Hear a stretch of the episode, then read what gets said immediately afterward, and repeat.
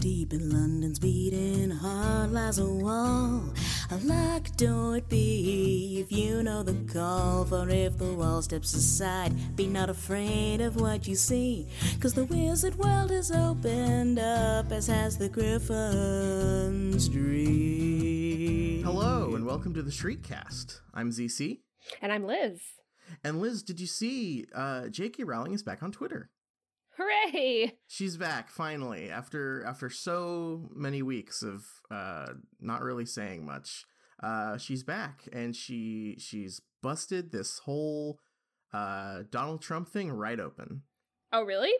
Yeah. Um, did you know that Donald Trump? Uh, and just just as an aside here, I like to call him uh, Donald Drumpf. Um, oh, that's so funny. I like right? to, I like to call him the the the Cheeto in chief. um, well, well, well. Our our good friend uh, and thought leader uh, J.K. Rowling has has discovered graphology, uh, which is the study of handwriting. Um, it is complete bullshit. Uh, it's how detectives in the '60s used to frame people for things they didn't do. Um, but um, uh, but she found out that Donald Trump's signature is kind of funny looking, and uh, and having a big signature uh, means that you have uh, a big ego. So take that, the president. Wow, you know you're right. That really that has broken this whole thing wide open. Wide like uh, before, I thought that you know, you know maybe, uh, maybe you know maybe sure he's the president, and sure he's uh, a vile goblin man but you know, all that it would take to defeat him would be to point out that he is a hypocrite or a jerk. And now we have scientific backup that uh, his ego is big, which he'll hate. He'll hate being told that. Yeah, I you know I uh, have spent all this time like time I've been wasting my time saying that Donald Trump, or excuse me, Donald Trump is you know extremely racist. Uh, that his you know you know he only cares about rich people um the policies are bad but i did just didn't even i didn't realize that we could go after his signature like this. Yeah it's it's crazy. And um i'm i'm getting i'm getting a a, a uh, some news in from the wire here. Uh, not and uh, not to be outdone, the uh, the author of Charlie Bone has pointed out that Trump's skull shape indicates that he might have a lizard brain uh, and wow. that phrenology is coming back. That's incredible. You know, I, uh, you know, have not been a big fan of phrenology historically speaking. Uh, it seems like like everything that comes out of it is bad, but in this case, I don't uh, like this guy. So if so, we can use yeah. if we can use it against him, that's good. Um, uh, I, I I do like that in the replies to this this this JK tweet, this epic burn. Um, there there is someone pointing out that JK's signature in all of her books is fucking gigantic. I know, like again, uh, this graphology stuff is bullshit. But if you if you are coming at someone about it, maybe maybe don't also be a person who signs your name real fucking huge and everything. Yeah, real fucking huge, millions of times in all of your huge fucking books. Yeah, uh, it's good. Yeah, I, I, I found out about this this morning because I so I have I have two I have only two Google News alerts set up. I have uh one for Harry Potter and one for J.K. Rowling. This is a peek behind the curtain on, of how how things get done here at the Shriekcast. um, uh, I just I just sit on Google and wait for funny news to pop up. But the all of the headlines for uh, this this handwriting thing have been just incredible, and I I, I would like to read maybe the best one, uh, please, and and get your get your thoughts on this.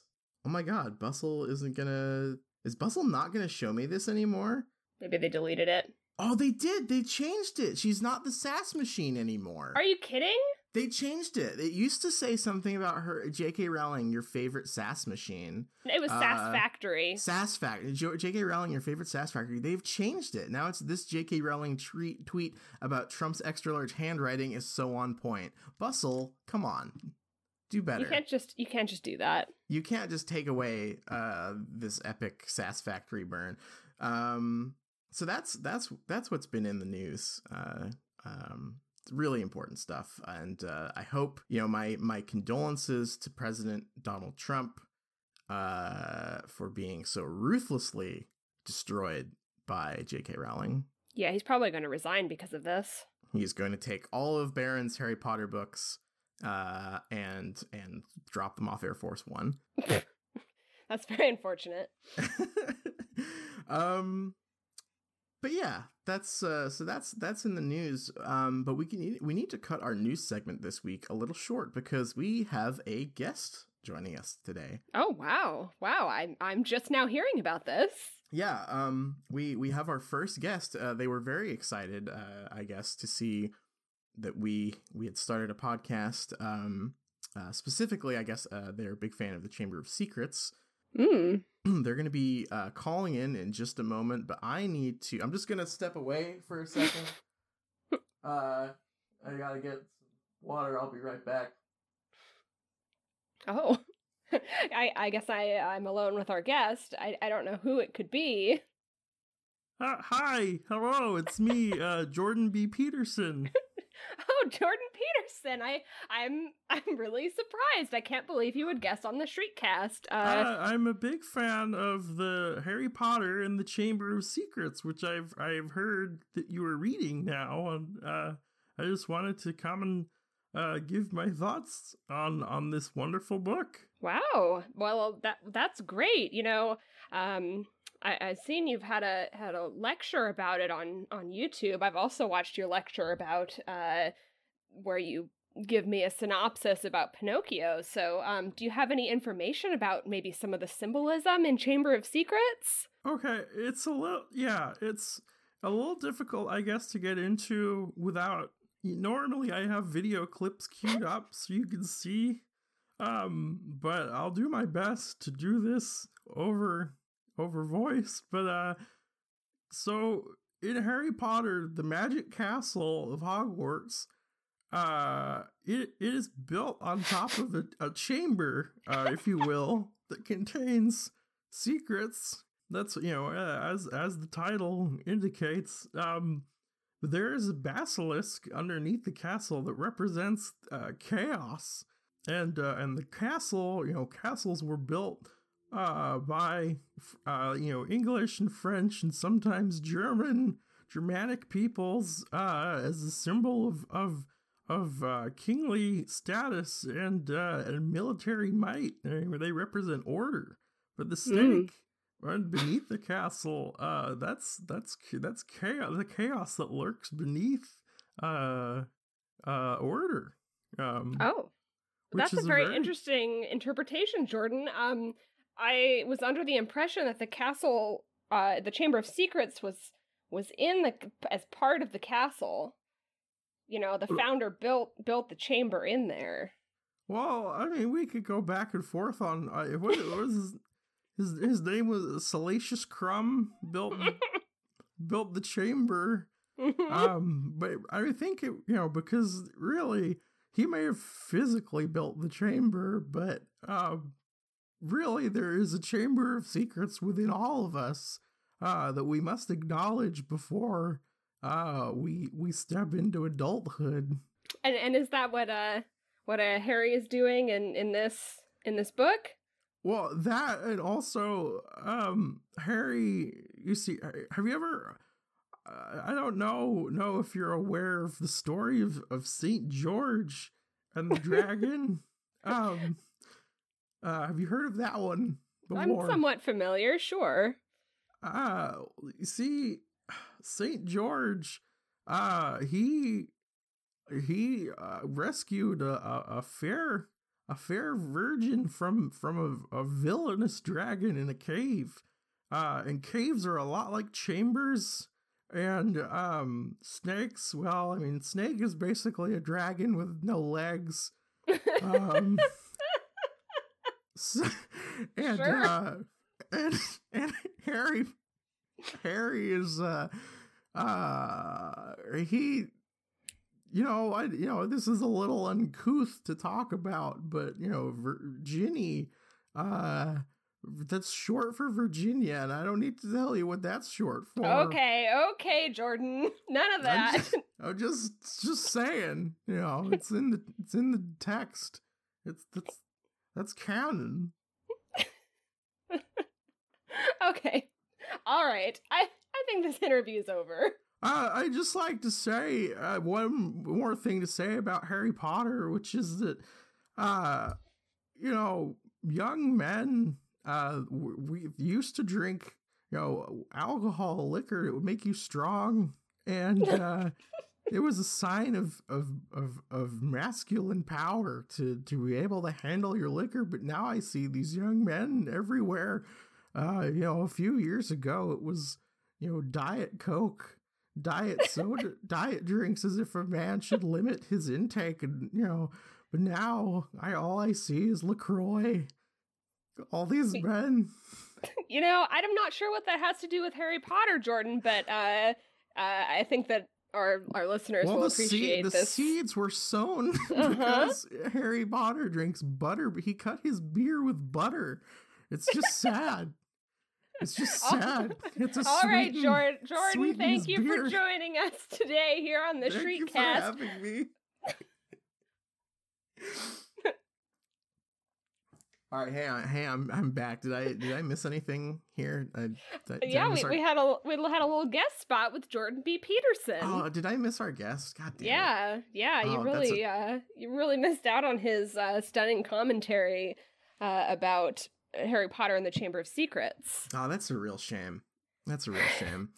um, well, you know, I, I can listen to it. I guess. Uh, uh, I'm, I'm I'm sure I'm sure you guys had a good time.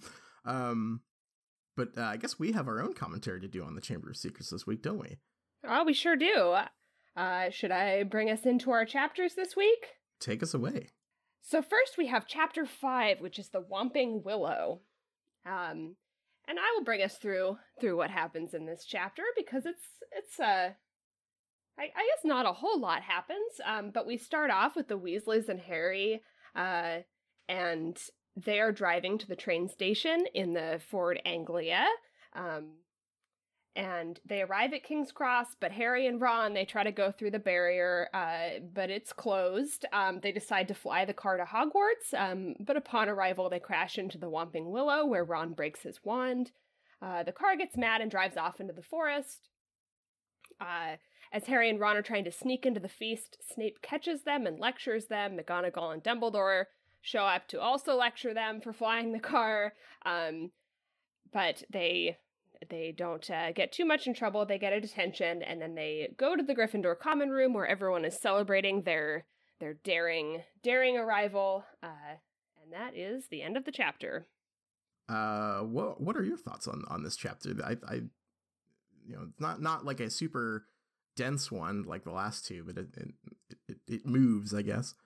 No, yeah, this uh this chapter is a bit of a like kind of a mood chapter. I it struck me as very cinematic. I kind of thought that they I mean, they did add stuff in the movie, right? Cuz they're they're like hanging out of the car and they add like kind of an action sequence, but but it Mhm. really is um the the bulk of it is is Harry and Ron flying in the car and, you know, just their thoughts and being excited to be flying and it's really fun, but it also, you know, it gets a little boring because it's a really long ways, and then uh, we get kind of the action sequence with the Whomping Willow at the end, and um, I I liked this chapter overall.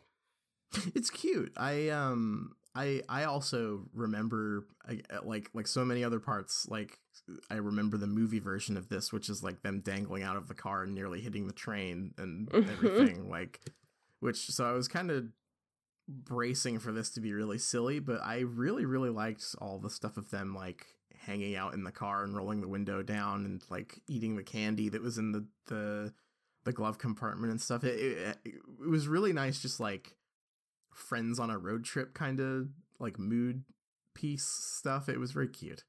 Yeah, I, I was um I was kind of surprised we spent so much time time with them, just kind of uh, their road trip adventure. Um, they fi- they find Hogwarts by kind of like dipping under the clouds and seeing the train and following it because they you know that's how they navigate there. Um, I guess I will take us back a little bit from before before they get in the car and they're like on the way to the train station because it did answer um, a question that we had had last week about how long Harry was with the Weasleys because it Yes. explicitly says one month. Yeah, which is cool. That, that's I'm glad that like there's there's a part of me that is like just very happy for Harry to like have a nice vacation. That was very cute. Yes. Um the the description of them like packing and getting ready and and like the day of of leaving is very on point that there's some some very relatable like families getting ready for like vacations or going to school and stuff with all the packing and like Molly running around being very frustrated and trying to get everything in order and turning Mhm. back for George's broom and stuff. It was all really uh really fun. Um there's something I want to talk about here which like it's it's difficult to figure out where to slot this just because it it, it involves stuff both at the beginning and the end of this chapter. Uh-huh. But I I really want to stress one of the things that has been like a constant criticism of this book that I've seen like doing research and stuff for this podcast is that it's full of plot holes and that the biggest one is why would they take the car to Hogwarts and not just send an owl or like wait for Dumbledore or tell the parents or whatever Mhm. and like I've always felt that was a little silly just because I was like, well, you know, they're kids. Like, like of course they would fly a car if they had an opportunity. But I did not realize just how explicitly in the text that question was actually addressed. Uh, yeah, I actually have an entire section of my notes dedicated to this because this is something that comes up again and again, and people are like, "What? Like, why would they take the car? That's so stupid." Um, this is addressed by Harry in his internal monologue. It's addressed by Dumbledore. It's addressed by McGonagall. It's addressed by Snape. Um, it is addressed in the next chapter where Harry is still feeling guilty.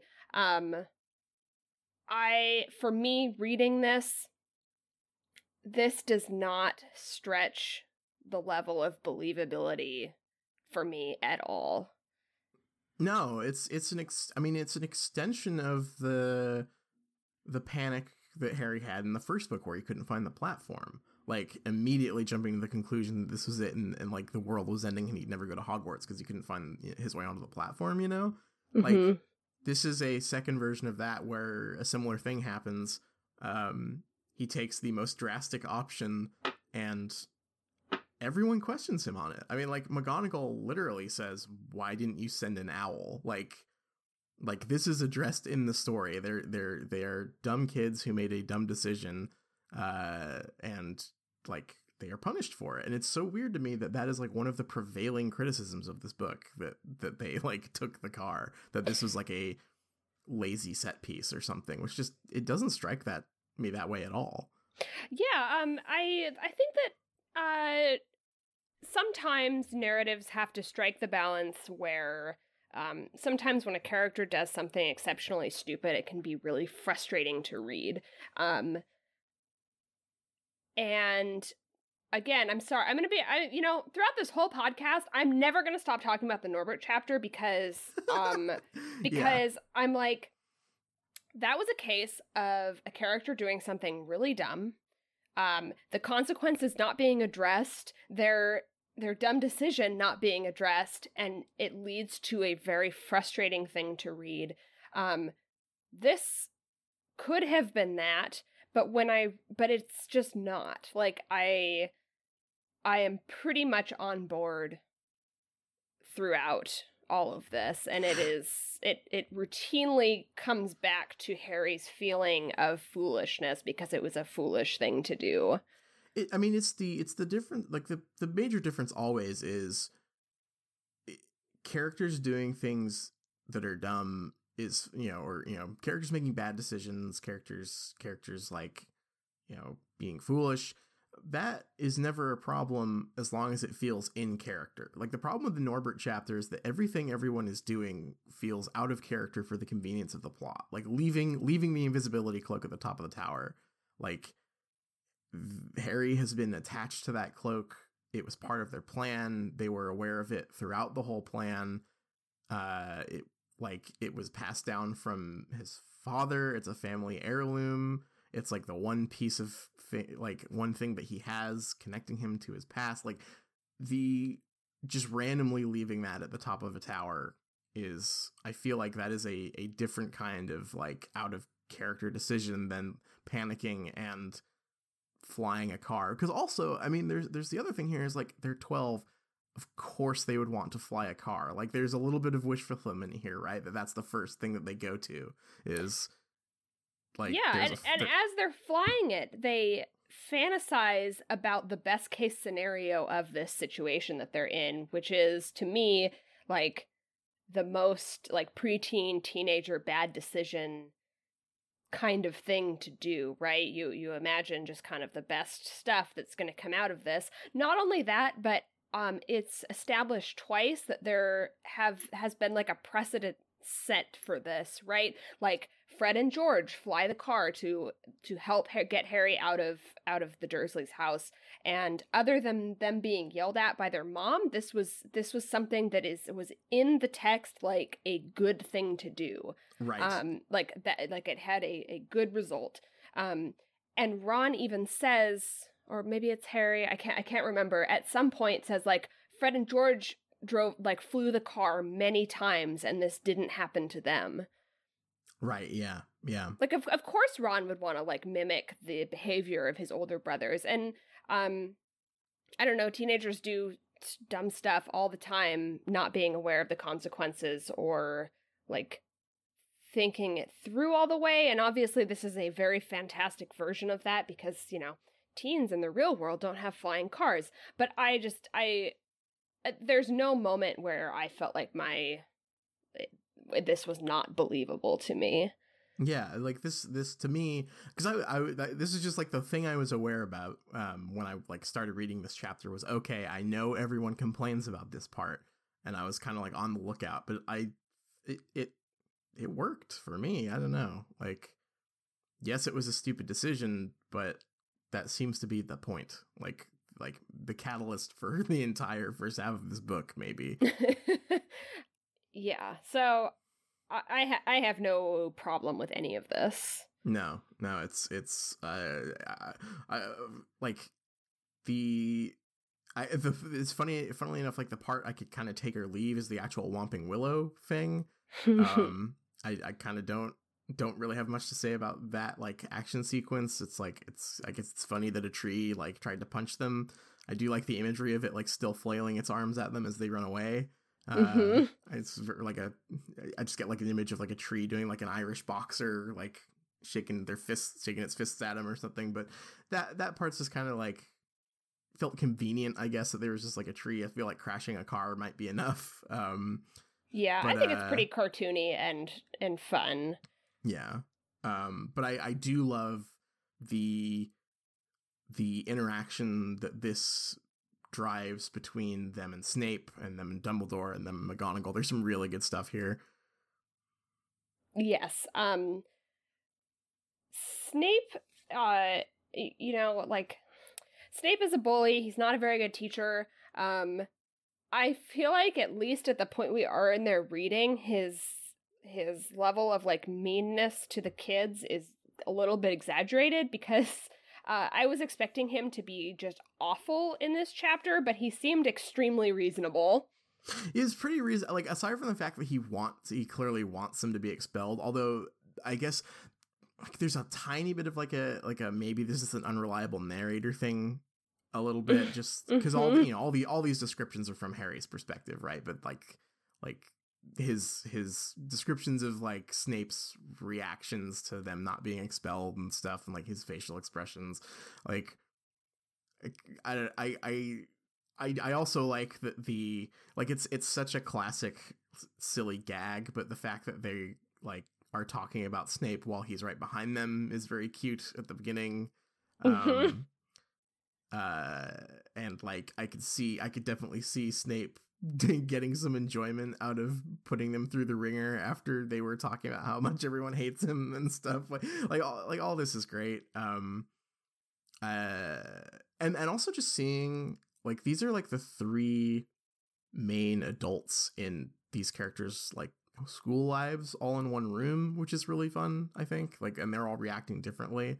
Mhm. Uh, um, you know, Snape Snape is sort of gleefully uh, getting them in trouble. Dumbledore is disappointed. Uh, McGonagall is angry, but also a little bit impressed, which is like like kind of um uh, mirrors her you know how she reacts to the the Remembrall scene in the first book like like it's it's a really nice mix seeing them all together in the same room reacting to the same thing McGonagall is much more characterful than I remember her being. yes Uh, Yeah, all the stuff I- about her being like sports fan and being a little bit impressed about the flying car, but but still stern. Like I, I don't remember that stuff, and it's very delightful. it's great i wonder how much more it comes up because i i agree like i i completely forgotten that that uh, the only thing i remembered about mcgonagall aside from remembering that i used to think she was young and hot was that i i remember that she was like very stern and strict but the like there are two we, we now have two moments like one per book now of her like uh kind of secretly being like impressed or or actually no i guess there's two because it's um because in in uh sorcerer's stone not only is there the Remembrall scene but there's the troll scene right where she you know she clearly is impressed by their work there like so this this Uh-huh. idea that she is like putting up a front of being very stern and strict but like definitely thinks it's cool when someone breaks the rules in an in a inspiring way is is is very interesting Yeah. Um, I, I think my like new headcanon about Snape is that he wasn't really trying to get them expelled. I do, I do think that it's like a Harry like perspective sort of sort of thing. Like I, I feel like maybe he was just being kind of like we, they had a little bit of a good cop bad cop thing going on because he's totally sitting there like reminding them like you could have been expelled for this. Yeah I'm going I'm going to cite the law and all of that stuff. But I mean, they're still twelve. yeah it seems like tw- he's just having a little bit of fun. he he- yeah it it really seems like he's sort of putting you know like putting the needles to them for their comments you know when he was behind them a little bit uh like i just get it, it's sad to me that i know where this story is going again because this idea that like McGonagall and Snape have this sort of like friendly rivalry is so adorable to me. I wish that was Mhm. like, I wish that was like the case for the whole series, you know? Like they're they're like frenemies or something. Like that is so much more interesting to me than the reality. yeah, it's gonna be absolutely god awful. Um, but I I felt like Snape's meanness and his reaction to all of this uh, was just more reasonable than I was expecting. Mm-hmm. I mean, the fact that he even went and got the other teachers at all, like he's you know he's clearly not acting out of line to try and get them expelled or whatever. He's gonna go through the other teachers. It's not like he's he's not I- lying about anything, you know. Yeah, I'm eager to find out if they changed this scene in the movie because I remember it being more of a Snape tried to secretly expel them Mm-hmm. until McGonagall stopped him, and that was not the uh, the vibe I got from this at all. Yeah, and and and also I just I love uh the line in here about so when Dumbledore comes in and he was just kind of very calm and quiet and like the the line it would have been worse if he had yelled or it- it- it- like like uh yeah, it makes him a very parental figure. yeah just the fact that like him him just being like calmly disappointed with them is so much worse to Harry than like him him screaming at them or whatever is just uh, like that that that cuts That- that's like I feel for Harry in that in that scene. Yeah, and I think and I think Harry's like internal reactions are just like very on point and very uh hashtag relatable hmm in all of this. Um uh other than than their getting in trouble scene, uh can we talk a little bit about um how magic works in this universe because I don't Mhm. understand why the car is alive. I don't understand why the car has a personality. Yeah, oh, uh, but the, but it only kicks in at the very end. Like the car, Right, because it's like tired out. It's like pissed off, or it was like on too long, or something. Yeah, like it, it it automatically throws them out. It like ejects their bags and then it like beeps at them angrily as the as it leaves. Like that was very weird. Like it was funny, but at the same time I was just like, wait, wait, when did this when was it ever indicated that this thing was like a like a sapient car? Yeah, I am like so. I'm so confused by this, and again, it's like I'm always coming back to this where I just like I feel like it doesn't matter in this story because it's just like a goofy like kids storybook. But I just like I don't understand how this is going to work going forward when we learn Right. more about magic, and I don't understand why the car is alive. Yeah, it, it's it's it's a writing checks the series can't cash thing, you know, because Yeah, because right now it's whatever. It's goofy it's a it's a fantasy story the car came to life or whatever that's fine. But like the more serious everything gets and like the more dramatic the like like the the like implied strife between like humans and magical creatures and stuff is like what did like what classification is that car? Did did did did arthur weasley give something life? Like did he like has he created a new species here like like what what does this count as i'm like right, and we know it goes and lives in the woods, and it's and it's like spoiler alert, going to rescue them later. Um, and uh, but it's like we're two books away from the like defense against the dark arts teacher sitting them down, being like, "Okay, time to learn the gun spell." I just, I just don't know what's going on with the magic here. yeah it's a little it's it's a yeah I- mean there's there's a lot of stuff in this book already uh that like again isn't a big deal here. Doesn't ruin this story specifically but like makes things more complicated as as things move forward because like the weasleys are poor right?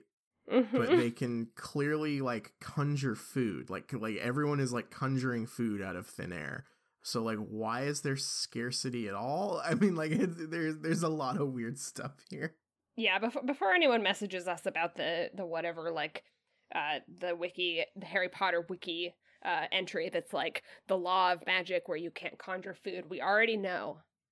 Okay. well but, that- but that McGonagall is- just did it McGonagall like just conjures them like a sandwich right like Like, it just like appears. Um, I'm sure that there's like some kind of bullshit explanation where it's like, oh, she, you know, like told the house elves and they like teleport sandwiches from the kitchens or something. um, like uh, it's a it's a plate that detects when it's empty, and the house elves have a little bell in their They're- she's so good at transfiguration she transformed a dust mite on the table into sandwiches Yeah. Yeah. Um uh speaking of, I guess like more dumb magic stuff. Um so the invisibility cloak is going to be a deathly hallow because it's so good at being invisible, right? Mhm, mhm. Uh the car can go invisible too. I just like it's like later it's I, like later on How many- invisibility like perfect invisibility becomes a huge huge part of this, right? It is a like a myth like it is a the myth of the Harry Potter world. Um like the so- creation myth like not even like a yeah it's yeah, but so far like we have an invisibility cloak. Dumbledore can be invisible for some reason. Uh the car has a quote invisibility booster. Um well so, so so again spoilers for future content uh the i guess the the explanation is that you know invisibility stuff is like products are available because of like the hair of that animal that can go invisible or whatever uh-huh. so does is the entire car wrapped in hair is like how Yeah, is the hair in the button because there's like a silver button and he presses it and it makes the car go invisible. Um, I and like also the Weasleys are poor and yet like he's like Mr. Weasley's so talented that he can make the car invisible. yeah right yeah. Again these are things where it's like i i, I don't i don't want to just be like the cinemasins guy here and just not like sin number one mcgonagall made a sandwich appear. But like uh, these are it's it's less that i have a problem with these things individually and more that one these things are all running counter to where the story goes tonally and be totally destroy like I, i'm sorry the more i read this the more i do not believe that jk rowling planned all this out. And i think that's maybe m- more where i'm coming from here is like like I, I don't care that the car can go invisible that's fine but don't tell me that you planned all seven books in advance when the car can go invisible but also the invisibility cloak is like your hallowed creation myth object then is the only thing that can create perfect like it just doesn't work well to me yeah, making a whole car invisible seems like a difficult task. Um, yeah. In in that context, um, and I, I like it. It just doesn't matter, but it just seems so silly because the method of dealing with those issues has been to create an animal that has special like invisible hairs. Um, that is also super rare and super scarce and super expensive, and it just makes me think that the Weasleys are um that drill tweet like the the my budget my family is starving and he's like this is like uh, like two dollars on food fifty thousand dollars on you know this like invisible animal's hair. Please help. Yeah spend spend less on demiguise hair or whatever. Yeah. Yeah uh, yeah it's like I, like I said I, I I don't want to be that guy who's just like picking apart the individual pieces of, of, of like plot holes because I was also just complaining about that in relation to the why would they fly the car thing, but it's it's not that. It's just these things don't don't serve the story moving forward is the problem. Or rather, yeah, well, I, I guess I guess it's the other way around. The story moving forward will do a disservice to these cool whimsical things is is more my problem, I guess. Yeah, I will take these cool whimsical things that don't make sense over the Deathly Hallows. Yes. Any day. Absolutely. Like I I I way prefer this. I don't I don't really care about invisibility being rare or mm-hmm. or whatever. Um mm, yeah. So so I guess we're we're like I guess we should make our own own Reddit post. Um that's like why do you care about the flying car? like why do you care about Harry and Ron's like extremely in character decision when you don't care about the flying car being invisible and being alive and being alive sometimes. for some reason. Yeah. But yeah, I I like this chapter and I I like where this lands them like as characters at Hogwarts. Like I think this is where it diverges a little bit from the um like I, one of the like the more derogatory things you always hear about this book is it's just chamber or it's just uh, sorcerer's stone again. But i think them coming into hogwarts with this like thing hanging over them uh is where it starts to diverge.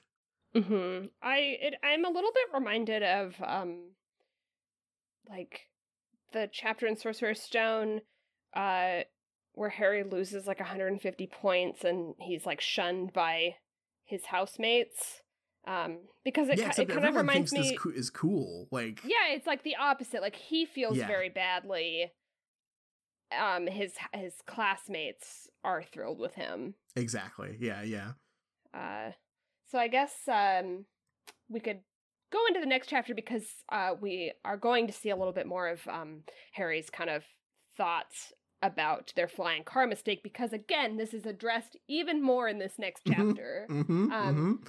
So we're gonna go into chapter six, which is called Gilderoy Lockhart. Um, and it starts at uh, breakfast on their first day of class. Um, Ron receives the howler from his mom, um, and uh, Harry feels very bad because they learn that Mr. Weasley is get is got in trouble at work because of the flying car. Um, Harry, Ron, and Hermione uh, head to the greenhouses. Um, for class, uh, but Harry runs into Gilderoy Lockhart on the way, who kind of takes him aside and, and gives him a lecture about fame. Um, uh, back in, in class with Professor Sprout, they repot mandrakes. That's where we are first introduced to the mandrakes. Um, after lunch, we are introduced to Colin Creevey, um, and, and he wants to take a picture of Harry, uh, and he's a muggle born. Uh, Lockhart sees uh, Harry doing that or be, be feeling awkward, and, and Draco is there also, and he's kind of taunting him. Uh, so Lockhart misunderstands and thinks that Harry is trying to give away like signed photos, and he get, and Lockhart gives him another lecture about about fame and how to grow his fame properly. Um, and then they have their first defense against the dark arts class, uh, and it's the uh, the one where Lockhart gives a quiz, uh, but it's all questions about him from the books, like what his favorite color is. Um, and his lesson is him releasing pixies into the class. Uh, and when he can't deal with them, he runs away and tells the class to deal with with them. Uh, and that's the chapter.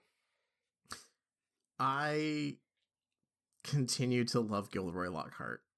Uh, Me he too. is he is so good in this. Although I guess before before we get to him, uh I guess the howler scene is like the big the big starting point here. yes. Um, I do I do like howlers as a concept. I think that's very funny. Me too. Uh, um the uh this is another one where like again the movie has really like colored my memory of this scene. This is so much funnier in the book than I than I remembered it being. Um Mhm. uh the fact that it's just like you've got to open it or it'll be even worse i'm like i i don't even want to imagine like what the you know, what what the worst could possibly be um but like i don't know it's the it's the you know the experience of like or the fear of being you know you know yelled at by by your parents when you're a kid you know in public or whatever but just like in a in a letter is very funny or yeah. Uh, yeah. and I and I hate to evoke our our um our guest from today, Jordan, but this is like a, some, some just like a good a good little um like mini moral lesson uh that's like you just have to face the music and and it's cute that like Neville is is the one that tells Ron like oh you got to open it because it's just gonna be worse if you don't or worse if you wait and mhm, uh mhm. and and I like all that yeah it's it's very cute uh um and like i like that that is when hermione finally starts acting normally to them again it's like after she Mhm. sees because because uh, this is a nice callback to the um like the nimbus 2000 thing in in the in the first book where you know hermione clearly gets annoyed when she thinks people are being rewarded for making bad decisions uh, Yeah. and so like her her reaction to everyone thinking that the flying car thing was really badass is is funny and then but it, it it- it's it's very cute that like once she's sort of decided that they have been punished enough she just doesn't say anything and it just goes back to normal. Yeah, uh that's I you know, okay, I do like it. I do think it's cute. I do think it's in character for her. I am continually irritated that she's the only girl character and she has to be this way. yes this yeah, is just like sure. keeps coming up for me where I'm just like why does the I mean, she's their peer and I'm um a little bit tired of her having to be like I, I don't know. I, She I has to be- she has to the be the team- one. she has to be the team mom all the time Yeah. which is a bummer um and it's not even that like that's a bad character trait it's that she has to embody like every you know typically feminine character trait is the problem you know Yeah. And and she's the only girl character. it's it's it's it's a double bummer when like this is kind of getting into the weeds a bit but it, remember in it's book 3 or 4 there is a character that is supposed to be introduced that got cut that like probably would have alleviated this problem a bit um yeah, because she was supposed to be kind of the anti Hermione. she, yes she was supposed to be be like the like hermione's foil like a malfoy to to hermione basically Right. like a um a character that sort of acts as a foil for her but like i would it, sounded like she was planned to be a bigger character who would like eventually be part of the group or at least like a minor character that would show up a lot kind of like luna or something but um yeah. God, just imagine the fan fiction. oh no um, oh no oh no, um, that'd be great. oh yeah It's good. It's good actually. It's Don't good. worry. It's good. yeah, yeah. Um, but yeah, it's it's a bummer that that like this. I can't remember what her name would have been. It.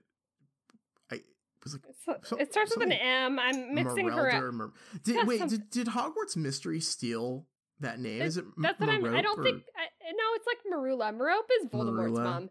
Um, uh, it's like, but I think it's different. I think she's.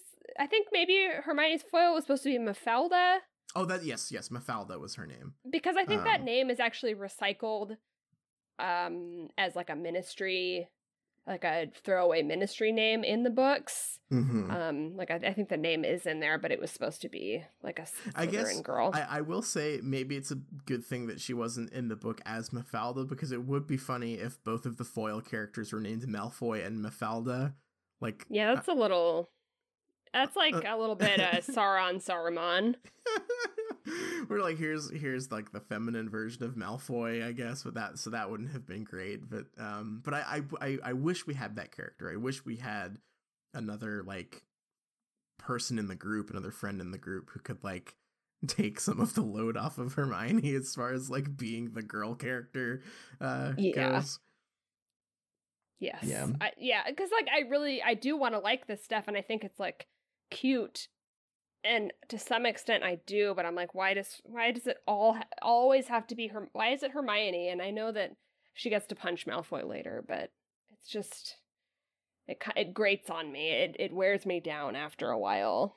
Do you Um, think does it does it does it stick out worse here for you because Hermione also in this same chapter has to also be the one with the crush on Gilderoy? no i don't think i mind that actually um i i think that uh the hermione stuff it bothers me more uh in context of sorcerer's stone than it does Mm. this one um because i i was like continually annoyed by uh because i think in sorcerer's stone hermione's stuff was worse um and i'm just Well, kind of Sorcerer's Stone, she kind of runs the gamut, right? I mean, like yes she's the, she's the know-it-all. She's bossy. She's like team mom. She like weirdly has that whole like feminine wiles scene with Hagrid. Yes, Uh, it's that I that I do not like at all. Um, No. so yeah, th- this one it's more like I am looking backward from because this th- this scene in this chapter isn't bad. It is looking at it backward with Sorcerer's Stone. The Lockhart Right. stuff doesn't really bother me. She has like hearts around his name um in her planner. Um she's the one that aces his uh like autobiographical quiz that he gives out. Um uh but I I honestly do like that moment from her that she aces the quiz um because she is a character that is shown to value memorization, right? Like she's she's reading reading the books and remembers everything in them. and is sort of valuing that above like whether or not the knowledge is worth anything, which is interesting. Like yeah, so I, is I kind of like that moment for her. Yeah, I, mean I mean it's definitely in character for sure. Um I also like that I I do like that this is maybe the first time that she's gotten a blind spot Mhm. like like as a character um like th- this is the this is the first time where she's been unreasonable or or or you know blind to some very obvious to the audience thing like normally she's i don't know like i'm just comparing this to the um the uh the potion riddle scene where she like solves it all like imme- i- immediately with no thought and like no uh nothing for the audience to hold on to in terms of her thought process but here it's a it's it's like uh like her she's the one do, doing something very obviously dumb. Yeah, um and, and it sets her it sets her up to learn a lesson this book cuz she did she didn't have I- I'm trying to think did she even have I I guess like her arc in the first book was her friendship with Harry and Ron but once they were friends she just kind of was the guess- like clue dispenser. a little i guess there's a little bit in sorcerer's stone that i remember liking about her sort of relaxing a little bit about like you know letter of the law or whatever and realizing that like oh, just Oh, yeah, because something yeah, just because something suppose is against the rules doesn't mean it's immoral. Like it feels like she she like separates those two in her head a little bit in the fir- over the course of the first book um, Yeah, That's but true. but but I say that, but also that's not what her like trial in the at the end of the book is about. So it's almost not. I, it's almost like unintentional. I like I like I, that's something I, I I read from the text, but I don't know if that's like intended or whether that was like her actual arc. You know, that's just something I noticed. Mhm. Yeah. Um but but I I well now that I think about it, I, I don't know if she's even because she doesn't end up being able to confront Lockhart's um badness because she's paralyzed Right. or petrified. Excuse me. Um, yeah. So I don't know if this is going to have a payoff, but the setup is good. Yeah. yeah.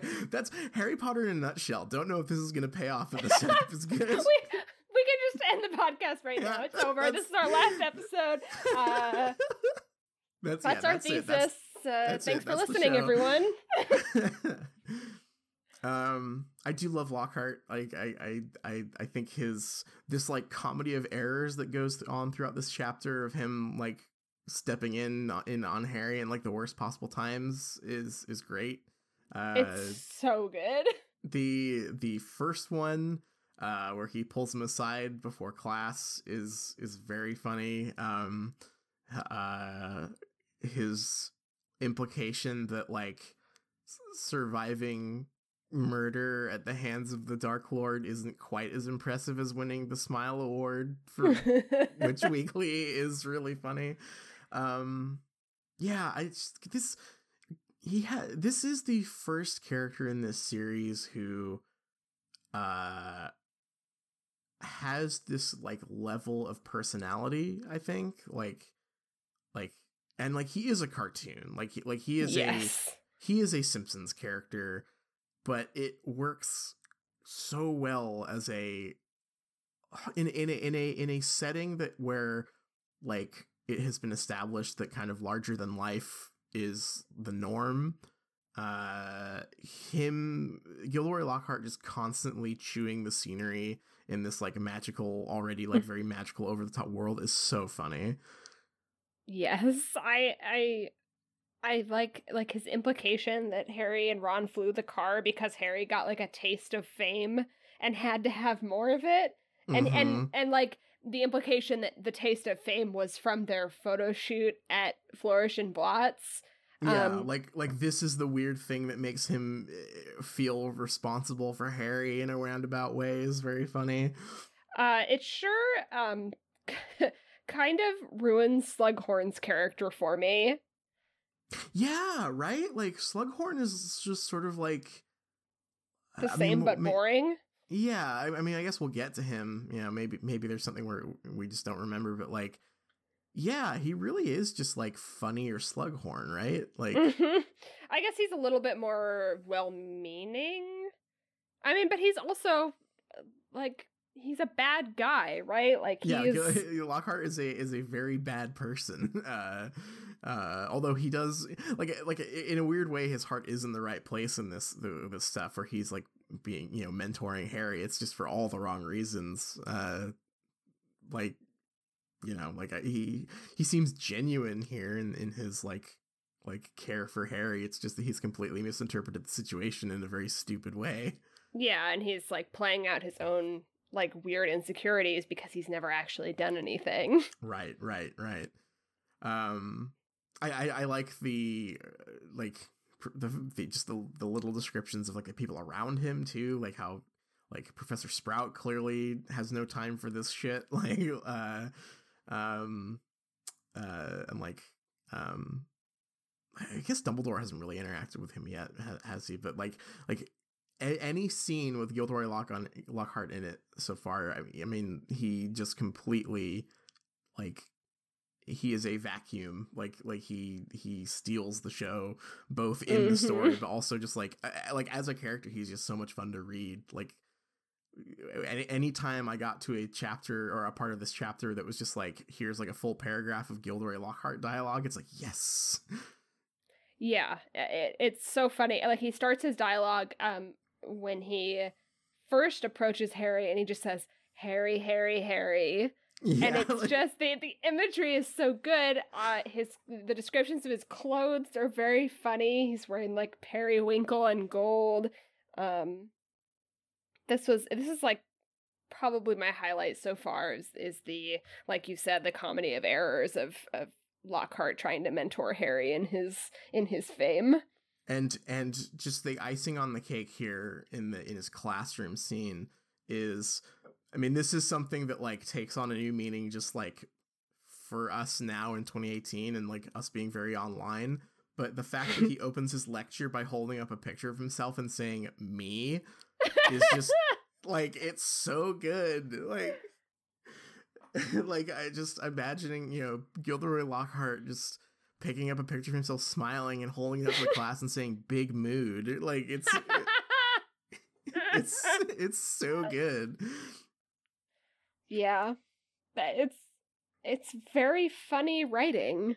It's really good. It's and like I I brought this up last episode um but you know uh, someone someone on our, our Twitter mentioned that that that that it's funny reading Gilderoy Lockhart and thinking about like J.K. Rowling like as a personality online and stuff. I'm just like he is J.K. Rowling's Twitter. Like Gilderoy Lockhart is is J.K. Rowling replying to random people uh and like telling them that like everything's gonna be okay or that like she's sorry for killing Snape or or that you should download Minecraft. Like like the, this is so perfect.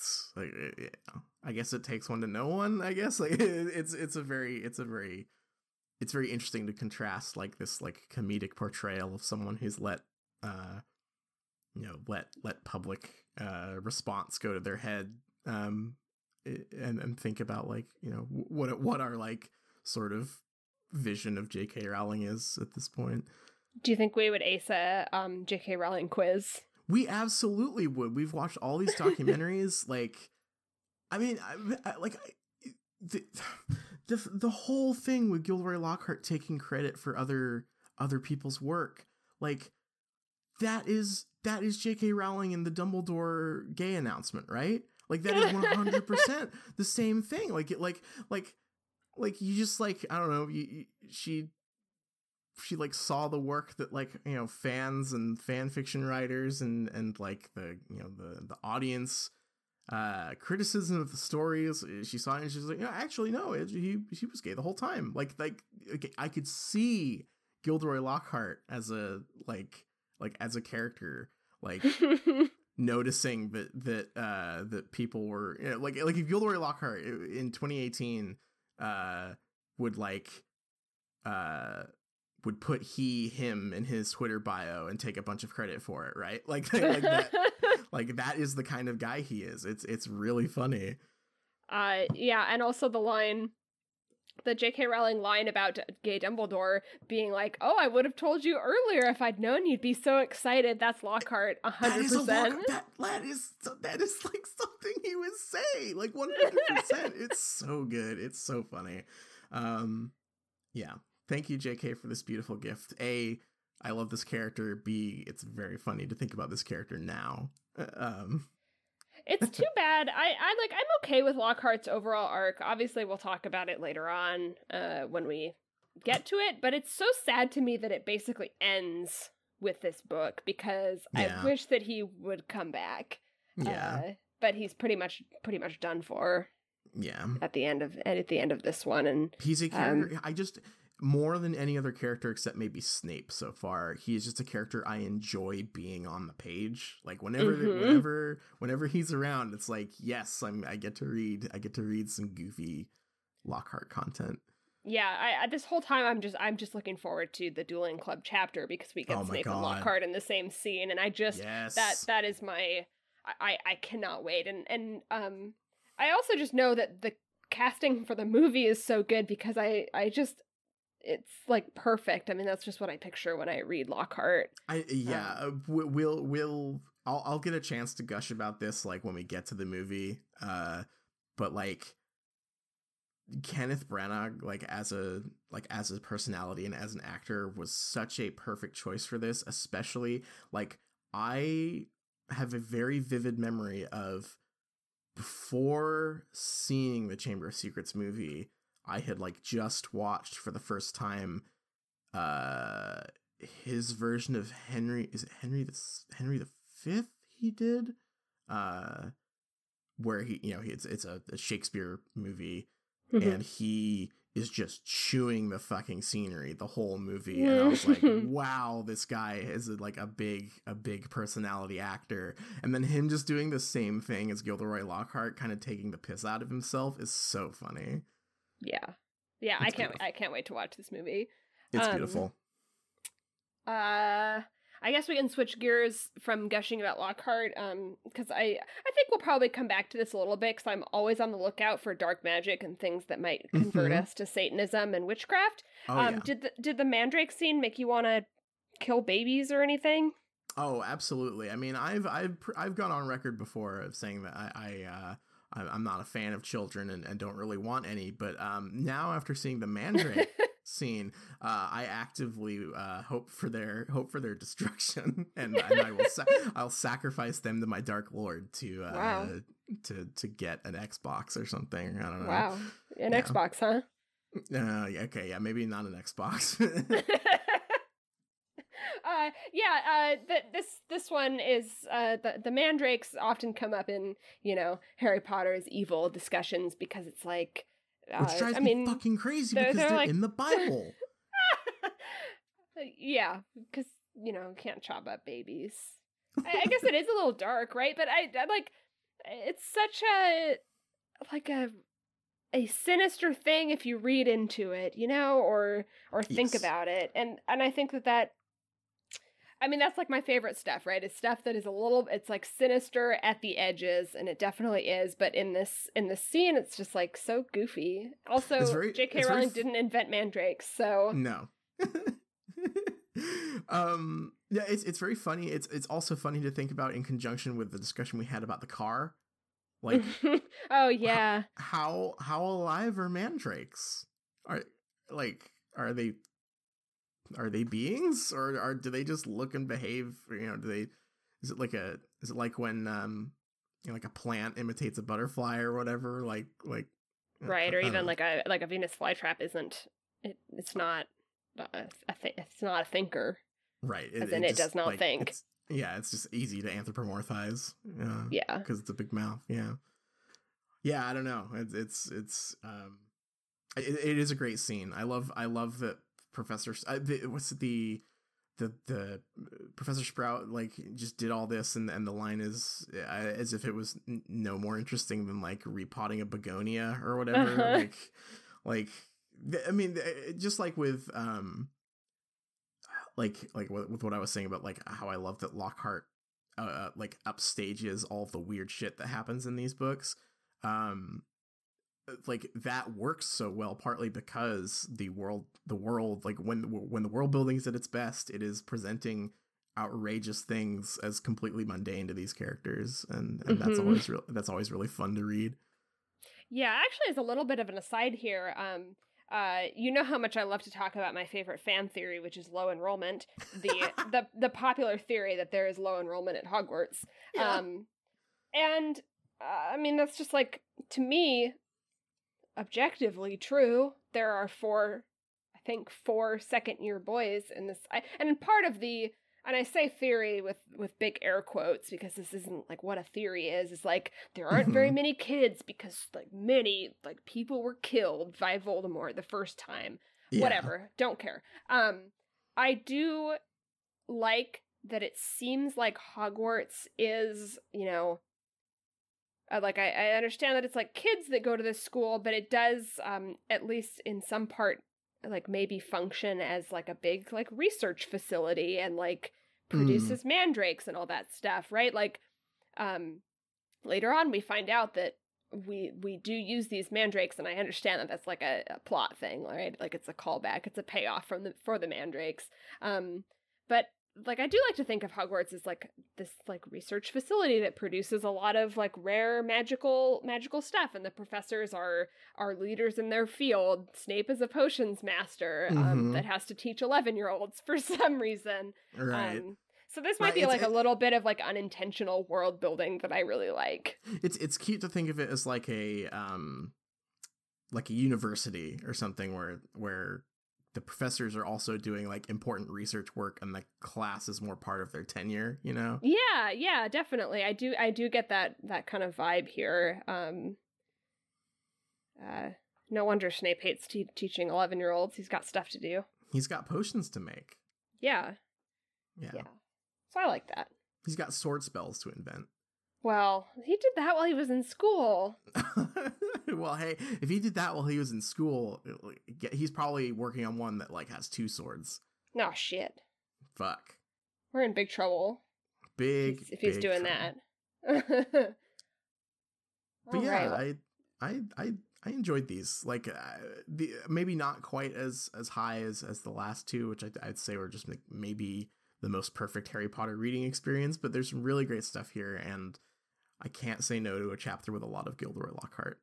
That's true. Oh, um, I guess we can also talk about how we we have like Muggleborns in our face a lot this chapter, which is like prepping us for the next chapter where we we Mhm. learn like what mudblood means and um or hear it for the first time because we get um I think it's Justin Finch Fletchley in her in herbology that like Oh, mu- actually, like I do want to talk about that scene. Is weird. right He has like a full page of dialogue, and then that Yeah. like that's it's a very weird character introduction.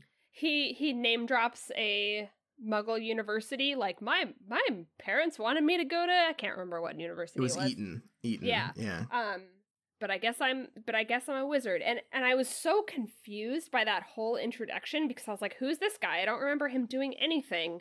Um Yeah, the first time I read it, I like flipped back a page because I was like, "Did I miss who who's saying this?" Like, um, and then we get our introduction to Colin Creevey, who also, like in his like exposition, explains that he's a Muggle born because he doesn't know that like photos are animated, but he is interested in photography. And I was really puzzling over this because it seemed like it was just like crammed in in a very strange way. And then I like got to the chapter change at the end of our reading, and I was like, oh, this is setting us up for Muggleborns being more than just Hermione. and Justin Finch Fletchley is like the first one who gets paralyzed, right? Or Mm, no, I don't think he does. I think that he um gets I I think there might be some kind of conflict between him and Harry later on because he thinks that Harry is the is the heir. oh, Slytherin. right? Yes. so that's that's why that's why we have that like weird kind of heavy-handed introduction to him. yeah, that makes more sense. Yeah, yeah. The Colin Creevey gets petrified, not not, not Justin. Oh yeah, Um, gets petrified through the camera. Yeah, it's uh I get a real like Star Trek red shirt vibe with both of these characters. Like, yeah. especially Colin because he literally does die at the end, right? Or of of the last book. Of the last um, book, yeah. For no yeah. reason, off camera. Yeah, So good stuff. Yeah, so so we we are introduced to some more Muggleborns that aren't Hermione, uh, because this is going to be the central conflict of this book. Is Yeah. the So we'll see how this plans out. This this feels a little rushed here, but but maybe it'll maybe it'll click. Yeah, yeah. So I just wanted to mention that, but I think other than that, I think that pretty much covers the whole thing. Yeah. Good stuff. Um, good stuff. Shall we take a break and then return? yeah, I think I I have a good um important discussion for us after the oh, break. Oh, good. I love a good serious discussion. See you then.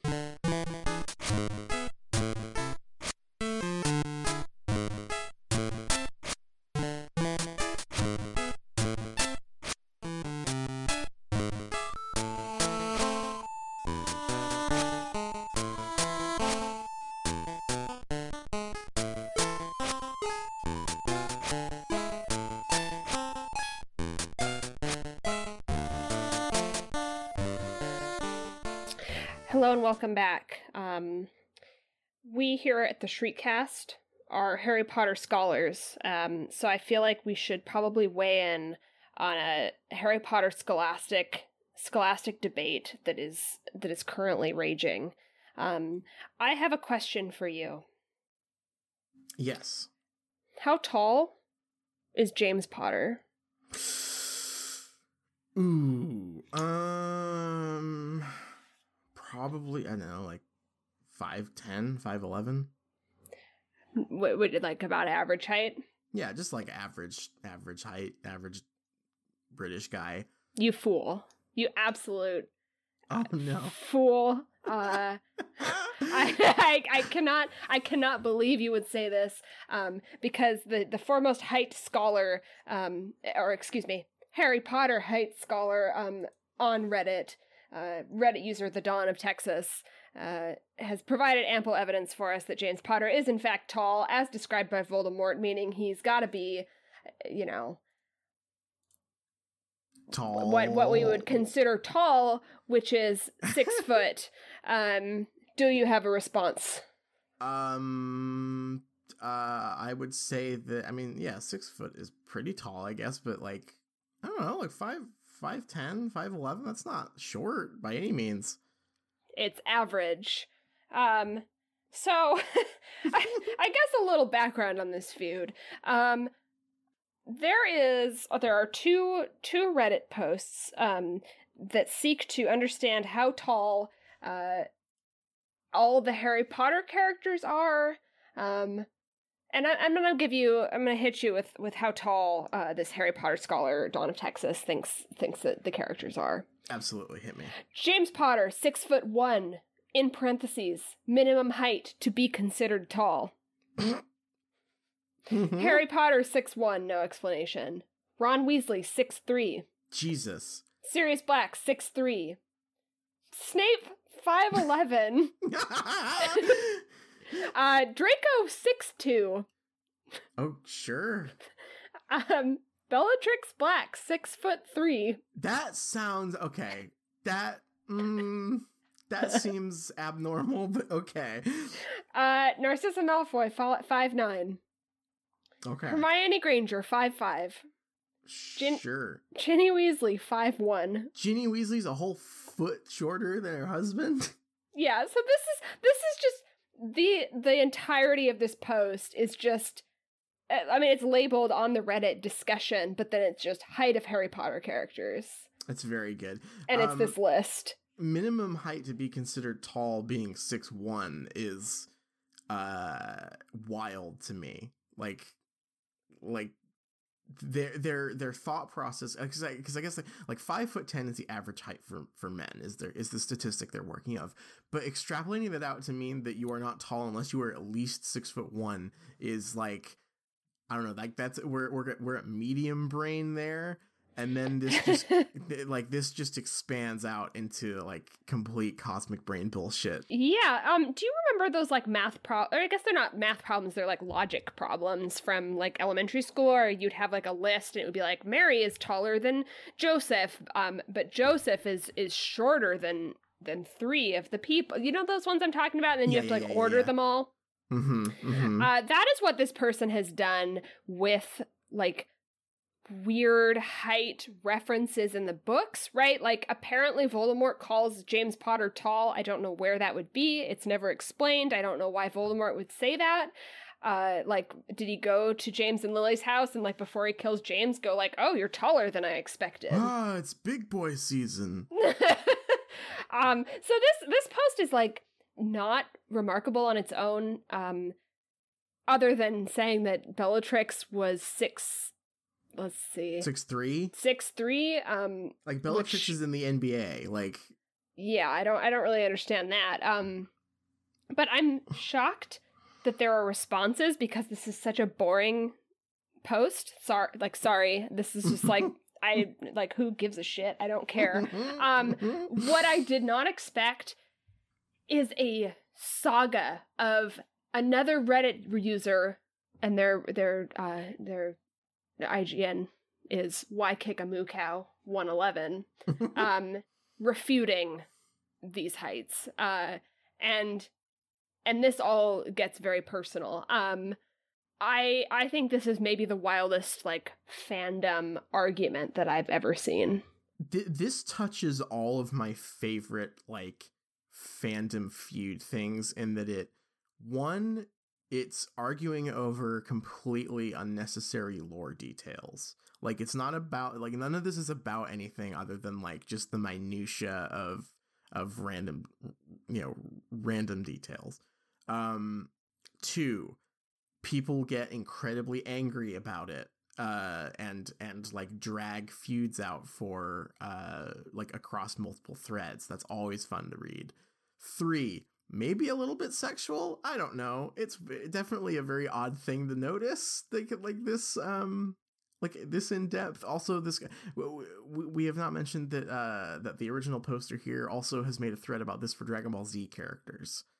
Oh uh, yeah, yeah. I, I, mean, this is they are a, a, scholar of the fandom and also have some like uh, a scholar of height, I guess. Yes. Um.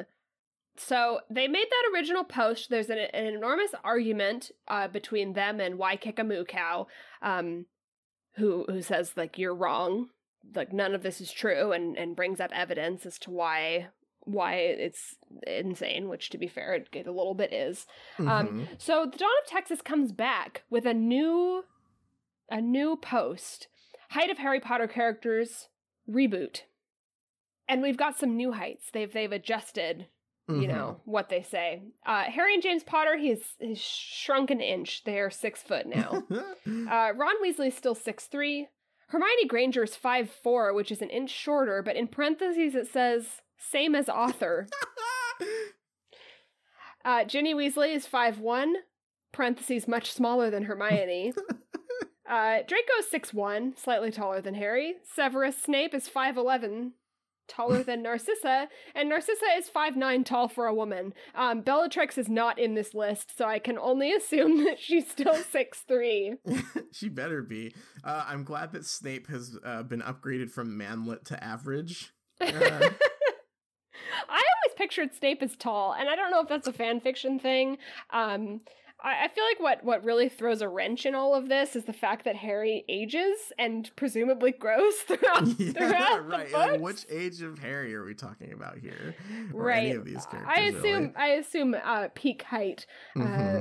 Uh, uh, and there's a little bit of a, a, like a tiff between uh, Dawn of Texas and another user, Finance Lady, who is uh, rejecting his like his premise that uh, that Hermione would be the same height as J.K. Rowling, and from what I can tell, uh, the Dawn of Texas's evidence is just that Hermione's a self-insert character, which, to be fair, is true, but seems to make the like logical conclusion like that physically self-inserted as well. Right, like they and and also he cites J.K. Rowling's um, height as five four, and then in parentheses without shoes. How? Oh no! How does? How was that calculated? That's. Mm there's also some weird stuff because again, like finance lady is like, no, Hermione's still growing in uh book five. He says no, girls stop growing after fifteen.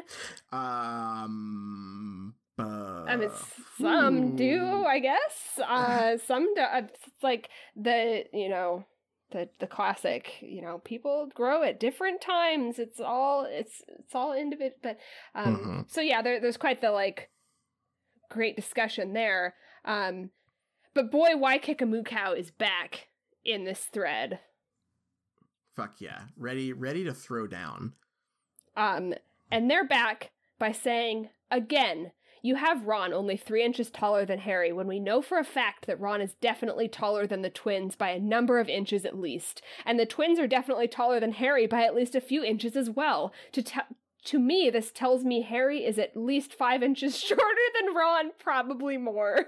Bloody hell. so, what do you think of that logic? Uh, makes sense to me. That's sterling. Yeah, it's got to be at least five inches shorter. Just gonna throw that number out there. There's um, there's so much stuff in here too about the Pottermore art. Like, like, eh, like the sources here are all over the place. Like, there's like like sources of like how tall J.K. Rowling is without shoes, uh, how tall their characters are calling each other in the books, and then also just the the, the Pottermore art, according to uh, to Dawn of Texas, depicts um, uh, Ron is three inches taller than Harry, and it's canon because J.K. Rowling approved it because it's on Pottermore. Uh, yeah, this seems to be like a very, um, I, I guess I'll go out on a limb and say like a misunderstanding of how illustrations are made because uh, this really makes it sound like he thinks that, um, I say he, I don't, I don't know. Uh, the, Dawn of Texas, they think that, um, like, again, I'm back to like middle school math problems where you get like the the diagram that's like a tree and it's like this tree is 11 feet tall and you know the like angle of the line Mm-hmm. to like a person and you have to tell like how tall that person is and and I think that uh, Dawn of Texas thinks that um that that's what illustrators do they like math out you know Yeah. J- J.K. Rowling is like I need you to make you know Ron exactly six three and I need you to make Hermione exactly you know five five or excuse me five four without shoes in perspective um so big if true Big if true. um Well, maybe short if true, depending on. uh, and this, I mean, this, this, this, this, this discussion gets very personal. That's the best part here. Is is is not only is Dawn of Texas dedicated to this uh, uh, thoroughly enough to reboot the entire thread, but uh, Waikiki Mukau is not gonna let uh, their foe get away that easily. Uh, No. uh, no. Absolutely not. Um, they have a little bit of a back and forth about how tall Harry and James are. Um, apparently on the premise that you have to be six one to be considered tall. Uh, Waikiki comes back with this, this scathing retort. That is not evidence, that is guessing. Also, tall is such a subjective thing, different to every single person. What I'm using is hard facts based on what is in the books on who is taller than who. You are using subjective language and ignoring the bits of the books you don't like, like the fact that Ron is noticeably taller than the twins, and the twins are noticeably taller than Harry. You have even decided that the average height for male wizards in the magical world is about six one, simply because you want Harry to be tall, and you need to raise the average just to make Harry being tall work. Uh, I I feel like there's a lot there. There's a lot. I I mean, it, yeah, it gets very personal, and and maybe you know, I, I was I was half joking about this being like a fetishy thing, but like like maybe maybe there's something to it. This this idea of, of like rearranging the entire concept of tall to make your favorite character tall or whatever. It's it's it's very uh this this had layers to it. Yeah, and and they say you know you just want Harry to be tall, which seems like an insane thing to say, but I do kind of think that they do want Harry to be tall, and I don't know why. They're very adamant that Harry is at least six foot. Um, but this really set off the dawn of Texas. They did not like the implication of this post, and they come back with the uh, you are not using hard facts. You are, in fact, discarding statements from the books which you simply don't like. And you are rambling now like a lunatic. No one ever said that the average height was 6'1. The average is 5'10, and Harry Potter is described as being taller than average. Voldemort describing James as tall is evidence that he is tall, and Harry being the exact same height confirms that Harry is too. You simply don't want to accept it because you live vicariously through Ron, and any positive traits that Harry has makes you feel threatened. oh fuck. There's a lot to unpack there. There's a lot to unpack there. Um yeah, living vicariously through Through Ron? through Ron. You know, And so you want Ron to be tall? wants Ron to be taller, which I mean, like Ron is tall, I guess. Like he's that is all the Weasleys are described as tall, but like this is just such a this is such a weird thing to latch onto. This is where we, we come to the heart of the feud, and it's that one of these people wants Harry to be tall. And the other one wants Ron to be tall. You know, um, if you remember, I know we haven't gotten here yet, but um, do you remember the prophecy from the fifth book? Like, Oh, uh, you know, Harry and Voldemort, like they can't live. One cannot live while the other survives. Um, Mhm. This is that, but it's like Harry and Ron. One cannot be tall while the other is One- also tall. there can only be one tall character. uh, yeah, that's why Snape is five eleven. Yeah. Yeah, Although Snape really- being, Snape being here's the thing, Snape being shorter potentially than Harry in the later books makes uh, like in my head that just does not work. Like like the idea of like Harry looming over Snape while he's trying to teach him occlumency is really funny to me. I yeah. Maybe maybe Snape is just like floating a few inches above the ground. Oh, because he can fly. Yeah, Yeah, so he's just uh giving himself a little boost. Yeah. Um, I, you know, I'm kind of on Waikika side here, um, only because I really reject uh, Dawn of Texas's uh, like conclusions because they cite Bellatrix as being six three. Which is just bonkers. Like if I feel like like I'm not saying that Bellatrix couldn't be six three, but that's something that would come up in the books, right? Like six three for a woman is not a height that like goes unremarked upon like in in character design, like in description. Like that would be that would be very very very tall. Right, and this and this comes up a lot in this kind of back and forth is the idea that characters wouldn't remark on height if it wasn't something that is like remarkable. Mhm. Um th- there seems to be a lot of people saying that like Ginny is small. Um and maybe that is something that comes up like that is a way that like the fandom likes to characterize her as being like a the the kind of the trope of the like small but ferocious Mhm. like girl character. right. Um, I don't, but but maybe she's small because she's 11 i don't i don't know. Um, yeah like well, that's the other thing these, these, these books are all about characters growing up like from 10 to 17 or whatever so like you know there's there's room for for for growth there. Like any yeah any, but not for not for girls. oh that's true girls right, stop yeah. growing after 15 I just feel like any any like physical descriptor should be basically treated as dust in the wind for these characters since they're so young. You know, like Yeah, uh, I I think that like this is such a good discussion because, um, there are a lot of references to height in these books. I mean, I mean that's like pretty normal, right? Like character character description, something that's like remarkable about someone. Probably point out that Bellatrix is six three. Um, but Heidi's going to come up a lot because they're teens, right? Like yeah.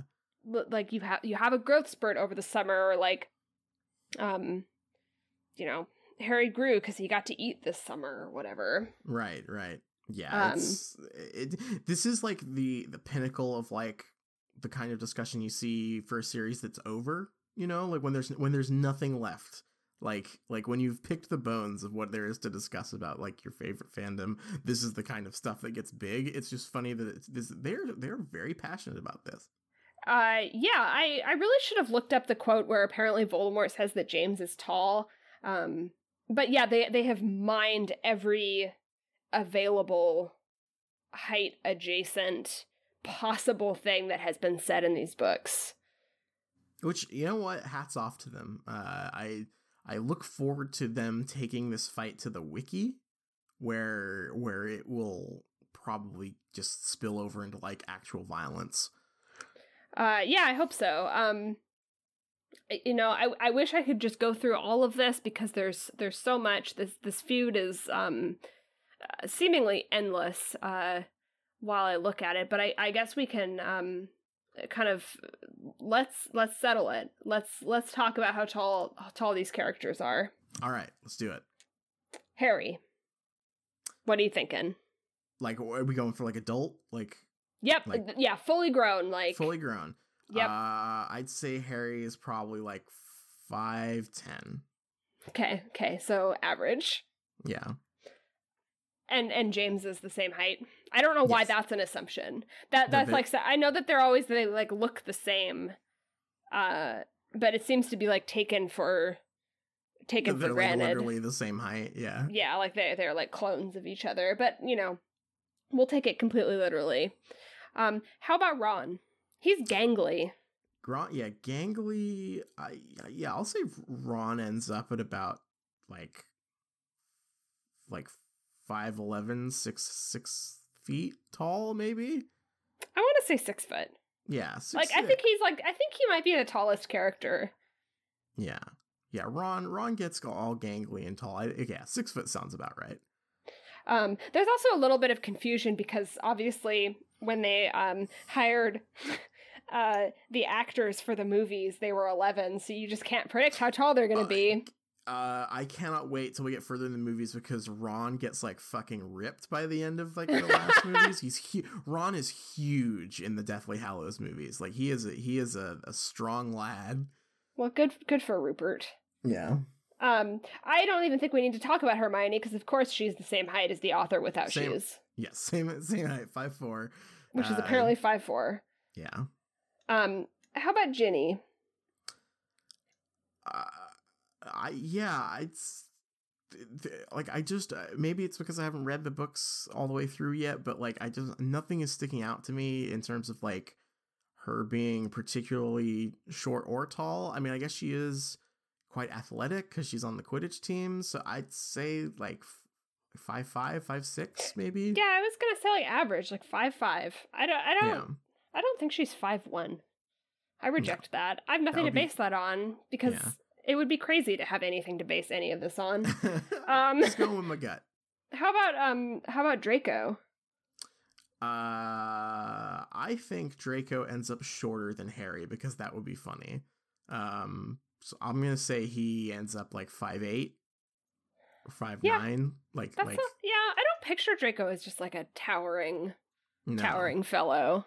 no, and just like like I like cosmically, I think it would be funny if after years of bullying Harry, he ended up shorter than him and like stewing about it. Maybe. Sure, sure. Um, uh, how about Snape? Uh, we've we've established that he's floating a couple inches I off think- the ground. Yeah, I think that Snape is uh, Snape is, is like Lord Farquaad in the Shrek movies. where he's like he's actually like four feet tall or whatever, but wears big Oh shoes. no!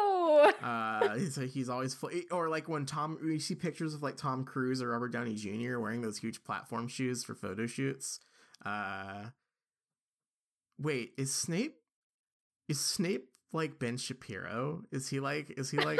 oh God, no! Is- Why is- would you do this to my favorite character? Is Snape like four foot five and like like just floats everywhere to look taller? He just wears long robes and floats. No. No, no. No? I, I'd say I'd say Snape is like I'd say Snape is like six feet, feet tall at least. I always pictured Snape as tall. Like they like he always has a very looming presence in the book. He's always described as like towering, like you know, leaning over people and being condescending. I, I'd, say like Snape is probably like six feet tall. Okay, I, I can live with that. What what, Um, what what what would your answer be? What what? Yeah, probably six foot. I always picture him as tall. I, I feel like I feel like most of the references to his height though are when Harry and Ron are like twelve. Yeah, sitting down. Um, So it's so it's a little uh it's it's hard hard to say, but I do I do picture him as tall. Um, Mhm. is Alan was Alan Rickman tall? I believe he was quite tall. Yeah. I have no idea. Um, uh, Bellatrix obviously six foot three. Yes. Um, I have Not no even argue with that. I don't have any argument for that. Um, No. uh, but but she is like much taller than Narcissa, who is tall for a woman but is five nine. Uh, I have I have no recollection if we even get to see Narcissa in the books, um, other than during the like unbreakable vow scene. All I know about Narcissa is that she says he is just a child or whatever, and that was my phone wallpaper for a while. For a while, is that fucking picture of Draco. Uh, yeah. Um, uh, how tall is Dobby? Oh fuck! Uh, I'm just I'm adding in some uh, some of my Yeah, own. Uh, Um, I'd say Dobby is three, f- a handsome three feet tall. hmm, that's that's perfect. Um, Yeah, I can't think of any other characters. I, I would say that Voldemort is seven feet tall. That's very tall. Um, because well, because seven is a sacred number is the thing. I forgot about that. That seven is a, a very serious number. It's a seven feet tall. Hmm. One one Horcrux for every foot. That, that yes, that makes sense. I um, how tall is Dumbledore? Is he also Uh, seven feet tall? uh, I think they're both seven feet tall. Yeah, I think they're both seven feet tall, and, and Grindelwald was like a handsome seven one. Mm, he yeah. No wonder he failed. He he didn't quite. I mean, he he is seven feet, but that one just throws him off from the sacred uh Exactly. sacred number. Exactly. Well, I I think we've made good progress with this. I think I think we've settled it. Uh, if if Dawn of Texas or Waikiki Mukau would like to reach out to us to uh, be our second guest on the show, Uh, unfortunately, Jordan B. Peterson was our first guest, so you know that, that is unfortunate. Uh, I bet I bet Jordan Peterson would have have something to say about um these the character heights. Something about um the tallest cavemen always getting the virgins because I'd probably just leave that one hang. Ginny chooses Harry because he is tall. It is unfair and cruel. Yeah. yeah, that's that. I'm gonna say I'm gonna say we've done it. We've we've we've wrapped it up. We we, we have solved this puzzle, and uh, but we we do look forward to uh, he- hearing about these two uh, powerful powerful redditors uh, facing off in in mutual combat soon. Yeah, I mean, we'd be happy to like mediate a debate. Oh God, yes. Uh, yes. So I'm just putting I'm just putting that out there. Um, and really, if anyone has any strong feelings about character height, um, then then I would be happy. I'm an objective um, objective moderator for this debate. hell yeah, yeah. Other yeah. than Dobby, that one's not up for discussion. No, Dobby is three feet tall. Uh huh. Uh huh. All right. Well, this has been another episode of The Shrieking Shack. Um, if you'd like to uh, rate us on iTunes, we would sure appreciate that. We we love we love those good good iTunes reviews. Uh, if you like bonus content from us, uh, including you know whole new episodes uh, uh, and uh, and early episodes and video content coming soon, we've recorded our first Let's Play, which I'm excited to to share with everyone. You can support us on patreon.com slash shriekcast. Our theme song is Hot McGonagall by Cheshire Moon. Uh, check them out on Bandcamp. It is a hilarious song. They're a great little band. Um, and what are our chapters for next week? Oh well, let me tell you. Um, it looks like next week we'll be doing chapter seven, which is called Mudbloods and Murmurs, uh, and chapter eight, uh, the Death Day Party. Hell yeah. I'm very much looking forward to the Death Day party. Yeah. Uh, I, I'd say that that like besides Gilderoy Lockhart, the other thing that I remembered about this book was that there was a a ghost a ghost party, which is I'm very excited to get to that. Yeah, we love we love ghosts here. We love ghosts, and we also love reading other books. Please read another book. Deep in London's beating heart lies a wall. A lock don't be if you know the call. For if the wall steps aside, be not afraid of what you see. Cause the wizard world is opened up, as has the griffin's dream.